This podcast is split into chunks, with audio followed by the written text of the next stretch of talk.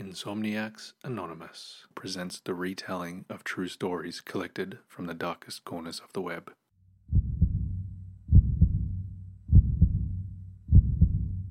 The Man in the Yellow Raincoat. This is a story that happened to my mum's friend in Korea about 10 years ago. Every time I hear this story, I still get the chills. My mum's friend lived in an apartment complex in Seoul she was a stay at home mother with a young daughter, and her husband worked during the days. One day, she was coming home from running errands with her daughter and got into the elevator in the building. When she got on, she noticed that there was a man wearing a cap and a yellow raincoat, and he kept his head low so that she couldn't really see his face. She immediately felt really uneasy, and she made her daughter stand to the side furthest away from the man.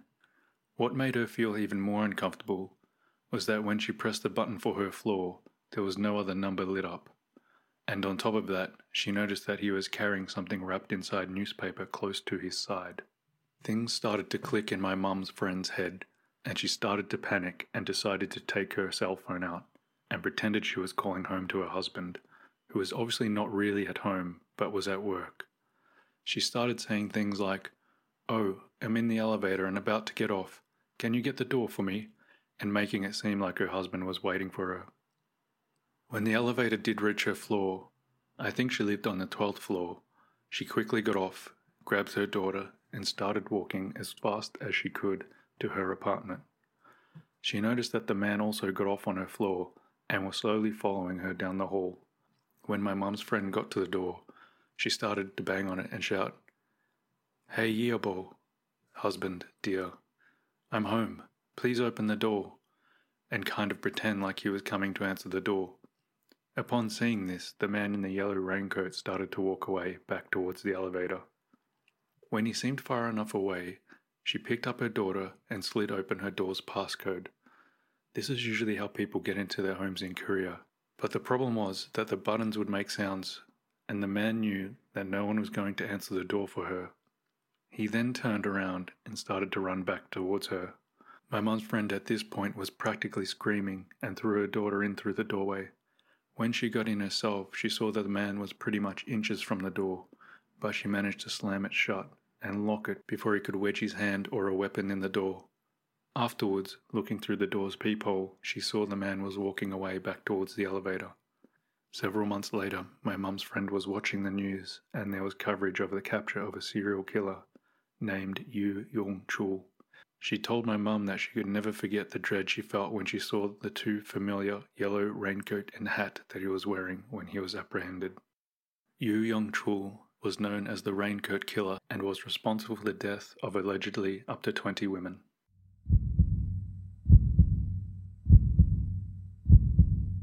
The Dog in the Road. This particular event happened almost a year ago, sometime in mid October.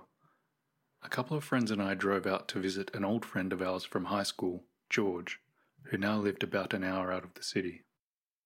We spent the whole day with him, and it was really late when we finally decided to leave and start the drive back home. My friend Lisa was passed out in the passenger seat. She had had a few drinks and decided to spend the ride home asleep. My other friend Sam was sitting in the back seat behind Lisa and was playing a game on her smartphone. I was driving. I was following the GPS instructions back to the freeway. At that moment, we were driving down a dark street with thick trees bordering either side. Everything was pretty peaceful, with the only sounds I could hear being that of the car moving along the road and the radio on low volume.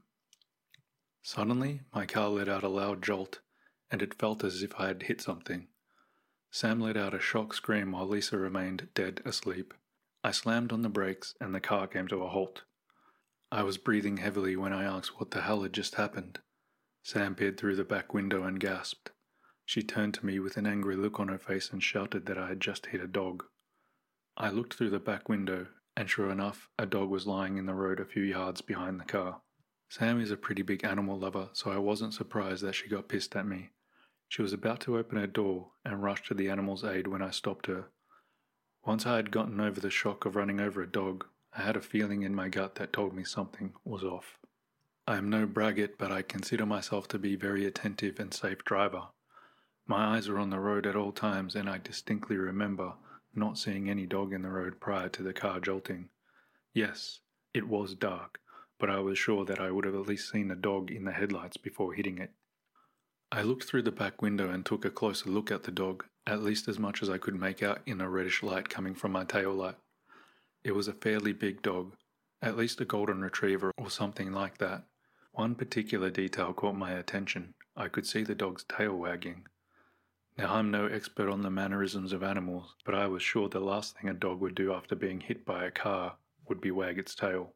After a moment of thought, I pressed my foot down on the accelerator and sped off. Sam snapped at me and ordered me to go back, but I told her that something was wrong with the whole situation. She continued to argue, but she fell silent as she turned backwards to the back window. She asked, What the heck? I looked in the rearview mirror. Though it was dark, I was able to make out the silhouettes of three large figures emerging from the trees on the side of the road. The dog was now up on its feet and jumping joyfully around. The three figures looked in our direction as I pressed my foot down on the gas harder and sped off. Sam and I remained silent for the rest of the ride home. It wasn't until a few days later that we told Lisa about it. We'd been back to visit George a few times since then, but we always make sure to leave before sunset. Still, I dread to think about what would have happened if we had gotten out of the car.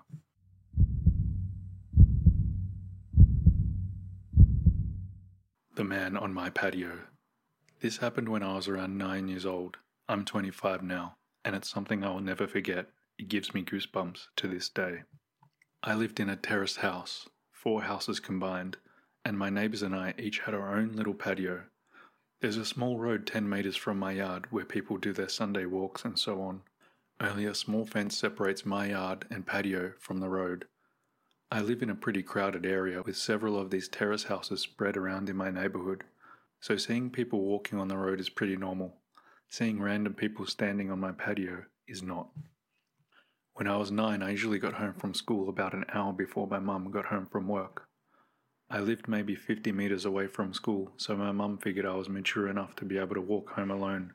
This one day I got home from school. I did the usual thing, which was to make sure I locked the front door and double check that the back door leading to the patio was locked. I was nine, and being alone was scary, even though it was the middle of the day and only for an hour. I then rushed to my room upstairs to play as much PlayStation as possible before my mum came home and made me do my homework. While playing, I heard a noise coming from outside my window. My room was located one floor over the patio with a view to the road. It was kind of like the sound of a cat, but my cat had been missing for over three months. Hope sparked, and I thought, oh my god, did he finally come back? I ran downstairs to check if it was my cat, but the sight that met me gives me goosebumps just recalling it.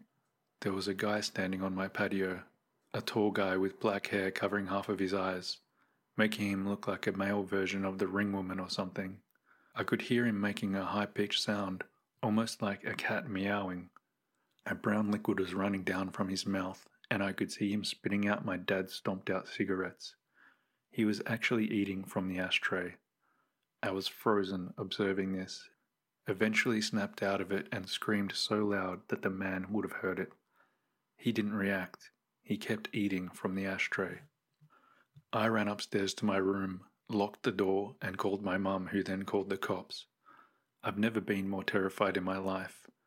I laid under my sheets, shivering with fear as I heard those creepy high pitched noises coming from the guy eating cigarette butts from the ashtray on my patio. I must have blacked out for a moment because the next thing I remember is the police arriving on the road by my yard. I hear them talking to the guy saying stuff like, What are you doing? Get over here or we will come down and arrest you, and so on. He didn't respond, but the high pitched sound was more frequent and louder. I decided to look through the window, feeling safe now the cops were there. I could see two police officers standing by my fence, one man and one woman. I did not see the creepy man, however, because he was standing directly under the patio out of my field of view. The police jumped the fence. I remember hearing the creepy guy screaming louder than anything I've heard before. He charged the female police officer with full force and knocked her out cold. The male officer then immediately tased him, leaving him shaking on the ground, still screaming. The policeman struggled to keep him on the ground while putting handcuffs on him, but eventually did it. After a while, he managed to wake up the female police officer, who seemed to be quite badly hurt. He called for backup and an ambulance, and then sees me standing in the window above. The expression of my face must have been something else because he looked at me and said, I sure as hell hope you didn't see all that. I started to cry. By this time, neighbors started arriving, wondering what the hell was going on. One of my neighbors, an elderly woman, made me come down and she took care of me until my mum came home. The police took the creepy guy with them in the car and left. Before they left, they promised to come back and talk to us about what had happened. This is where the story takes an unexpected turn. The male police officer came back later that night and sat down with me and my mum to talk. He explained that the guy on my patio was actually diagnosed with severe autism. He had escaped a facility where mentally challenged people lived, around five kilometers from where I live. He explained that the guy had actually been living in my house five years ago, but had been forced to move when his mum, his only caretaker, died. The poor guy probably thought he would find his mum in my house. The police had to physically remove him from the house five years ago. This was the reason he reacted the way he did when the police came. Still frightened, I told the police officer that he needed to make sure this would never happen again. He promised it wouldn't.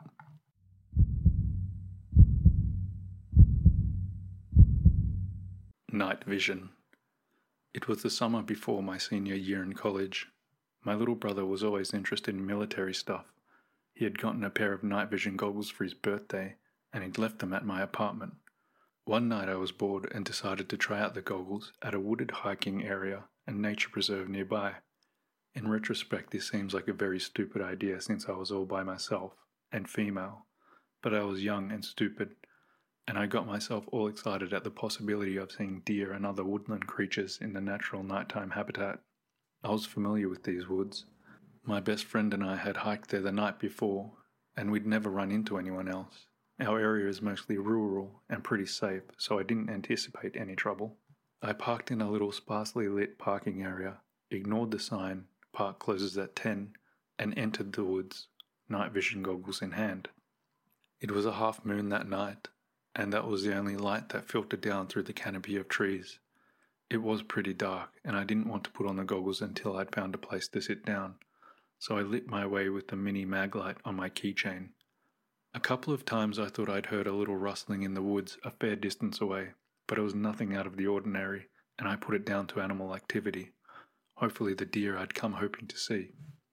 After I'd hiked in a fair distance, I found a fallen log to sit on and put on the goggles. I don't know if you've ever used night vision goggles before, but the effect is impressive. They can turn near pitch darkness into bright as day. Everything appears in shades of green, but quite bright and clear. For a while, I had a blast looking around from my fallen log vantage point. Some chipmunks played around in the leaves nearby, and a big owl blinked its lamp like eyes at me from a tree branch. No deer, though, and I started to think that maybe they wouldn't be likely to come anywhere near me, darkness or not, if I sat right in the open on a log. So I decided to find a place where I could be a little bit more hidden. I made my way deeper and deeper into the woods and finally found a huge tree, perfect for climbing. I've always loved climbing trees, so it was nothing for me to hoist myself up a few branches and settle in to wait for my deer. I didn't get to see any. What I did see, lit up in bright night vision green after about ten minutes of waiting, was this a man, dressed head to toe in dark coloured clothing, making his way stealthily through the woods. He was coming from the same direction I'd come and was clearly trying to stay hidden moving from tree to tree and glancing around carefully before moving on again. It looked very much like he was looking for someone. It took me a few moments to notice that he was carrying something, and when I saw what it was, the hairs on the back of my neck stood up. He had a knife, a big one, and was gripping it as if he expected to use it in the very near future. It wasn't deer hunting season, and this was a nature reserve where hunting of any kind was prohibited, and at any rate, the guy was alone and not dressed like a hunter. There was no deer in sight, and very few hunters kill their prey with knives. I was suddenly horribly aware of my situation a young woman alone, weaponless, in the middle of the woods, at night. This was the 90s, so no cell phone, and even if I had one, I wouldn't have felt safe using it, lest I draw his attention. I didn't know how he was able to see so well in the dark, and I was terrified he would look up and see me. I sat there, afraid to move, afraid to breathe, and watched him as he continued his methodical and stealthy process of scanning the forest for who or whatever the hell he was stalking. I scanned around a bit but couldn't see anyone else, even from my high vantage point, and the sickening thought struck me that he might be looking for me. I remembered the rustling noises I heard in the woods when I first arrived, and then I thought back further and remembered something else a white car that had followed too close behind me for most of my drive to the nature preserve. I'd been annoyed and a little freaked out at the time, but when I turned into the preserve parking area, the white car had passed me and driven on its way, and I hadn't thought anything more of it. Now I wondered, horrified, if this was the driver of that car, if he'd circled back and seen my car parked, alone in the lot, if he'd come after me. I sat paralyzed with fear and watched the man for what felt like forever, but was probably half an hour or so. There was a heart stopping moment when he paused right beneath my tree, and I was sure he was going to look up and find me, but he didn't. After a while, he seemed to give up on whatever plan he had in mind. I heard him curse, and then start heading back in the direction he'd came, the direction of the parking area. I stayed in the tree, wet with sweat, crying, until the sun came up a few hours later. Then I climbed down, still terrified, gripping a little can of pepper spray on my keychain. I made my way as fast as I could to the parking lot. The man had been there. My windshield had been smashed with a rock, and someone had scraped all down the sides of my car with something sharp, presumably a giant knife I'm lucky didn't end up in my chest. Thank God for the night vision goggles that let me see him before he could see me, and thank God for the big trees with sturdy branches.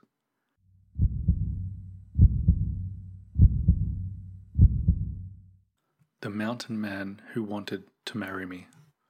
The following account occurred during the summer of 2012. It has always been difficult for me to talk about, but I found writing about it to be therapeutic. I was 17 at the time, and I had just gotten my first job. I lived in rural West Virginia in a small mountain community. My mum's friend owned a camping resort not far from my house that had a general store, and she said she'd pay me to help out in the store during the busy month in summer.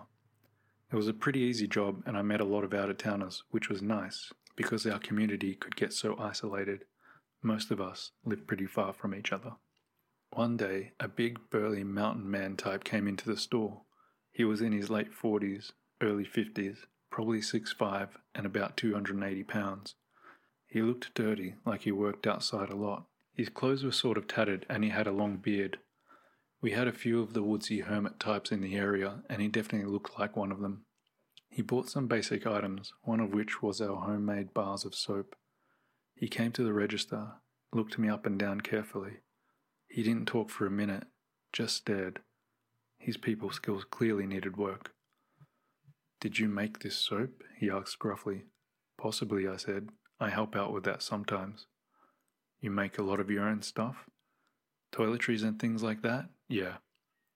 I like that, he said, nodding to himself. Honestly, I did not know how to respond. I quickly rang up his items, and he paid with some crumpled money. Right before he left, he asked, You cook, too? Sometimes, I replied. Bet the boys round here are itching to marry you, he said as he smiled to himself. I said nothing. I was puzzled as to why I stood out as wife material. I told my mum's friend slash my boss about the encounter, and she laughed it off. So did my family and friends. But then, Mountain Man started turning up more often. We chatted a little bit here and there, and I found out he had a cabin in the woods. He claimed he built it with his bare hands. He said he hunted and lived off the land, other than the things he bought at the store. Over time, our chats escalated with him making comments about how nice it would be to have a woman like me around who could make things and cook his kills. One time, he even said, I have birthing hips that men lust after. He even started inviting me fishing, hunting, and to see his place. I would always politely decline, but he got more and more insistent, and I told my mum's friend about how uncomfortable he was making me. The intensity with which he said those things really scared me, she said that when he came in, go get her, and she would deal with him. Thanks to her, I started speaking to him less, and I thought I wouldn't have to deal with him at all anymore.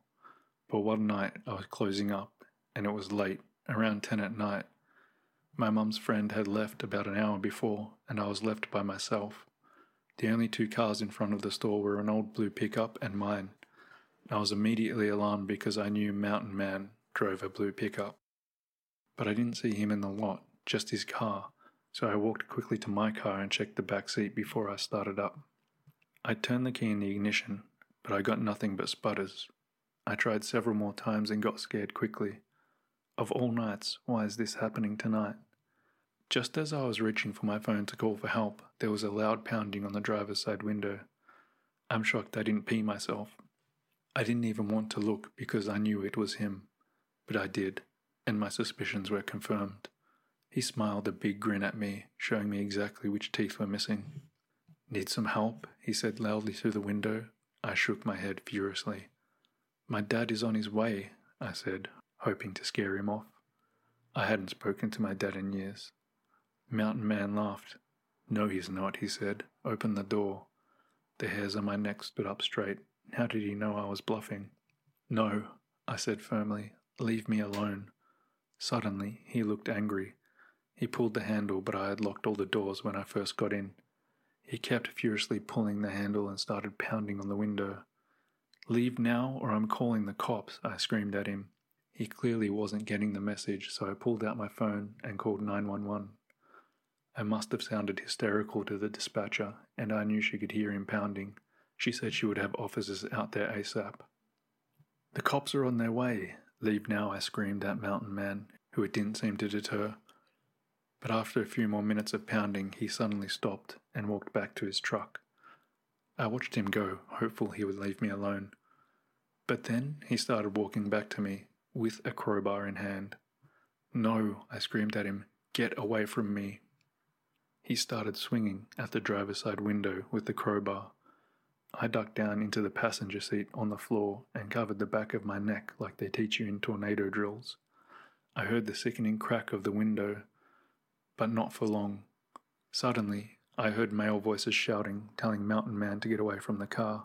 I sat up and saw two men approaching, one with a shotgun pointed at Mountain Man. I recognized them as a couple of guests staying at the resort from a camping trip. I breathed a sigh of relief and got out of the car telling them that the police were on the way. I thanked them profusely as we waited for the police. Surprisingly, Mountain Man didn't make any moves to get away, but the cops came pretty quickly after that, so he didn't have much of a chance. They took him away, and I gave a statement. I was pretty shaken up for a while afterwards. A few weeks later, I got the scoop on the man. Apparently, he had a history of mental illness. He had been in and out of state institutions. He really had been living in an old cabin in the woods, where he wasn't taking his meds and his issues were only getting worse. My cousin is a cop, and later on he told me more about the case that he had heard through other officers. The police did a search of the cabin after the incident to see if there was anything that might be of interest. They found a journal that Mountain Man kept. Apparently, in it he said he was lonely and wanted a wife. He mentioned me by name a lot, and my cousin said there were lewd things in there about me that he didn't want to share, but he tried to put it simply by saying Mountain Man had a detailed plan to abduct me, starting with sabotaging my car engine to get me into a vulnerable position. When my cousin told me that, I nearly burst into tears thinking about how horribly that night could have gone if those men didn't arrive in time. Thankfully, he is now back in care. With any luck, he'll stay there for good.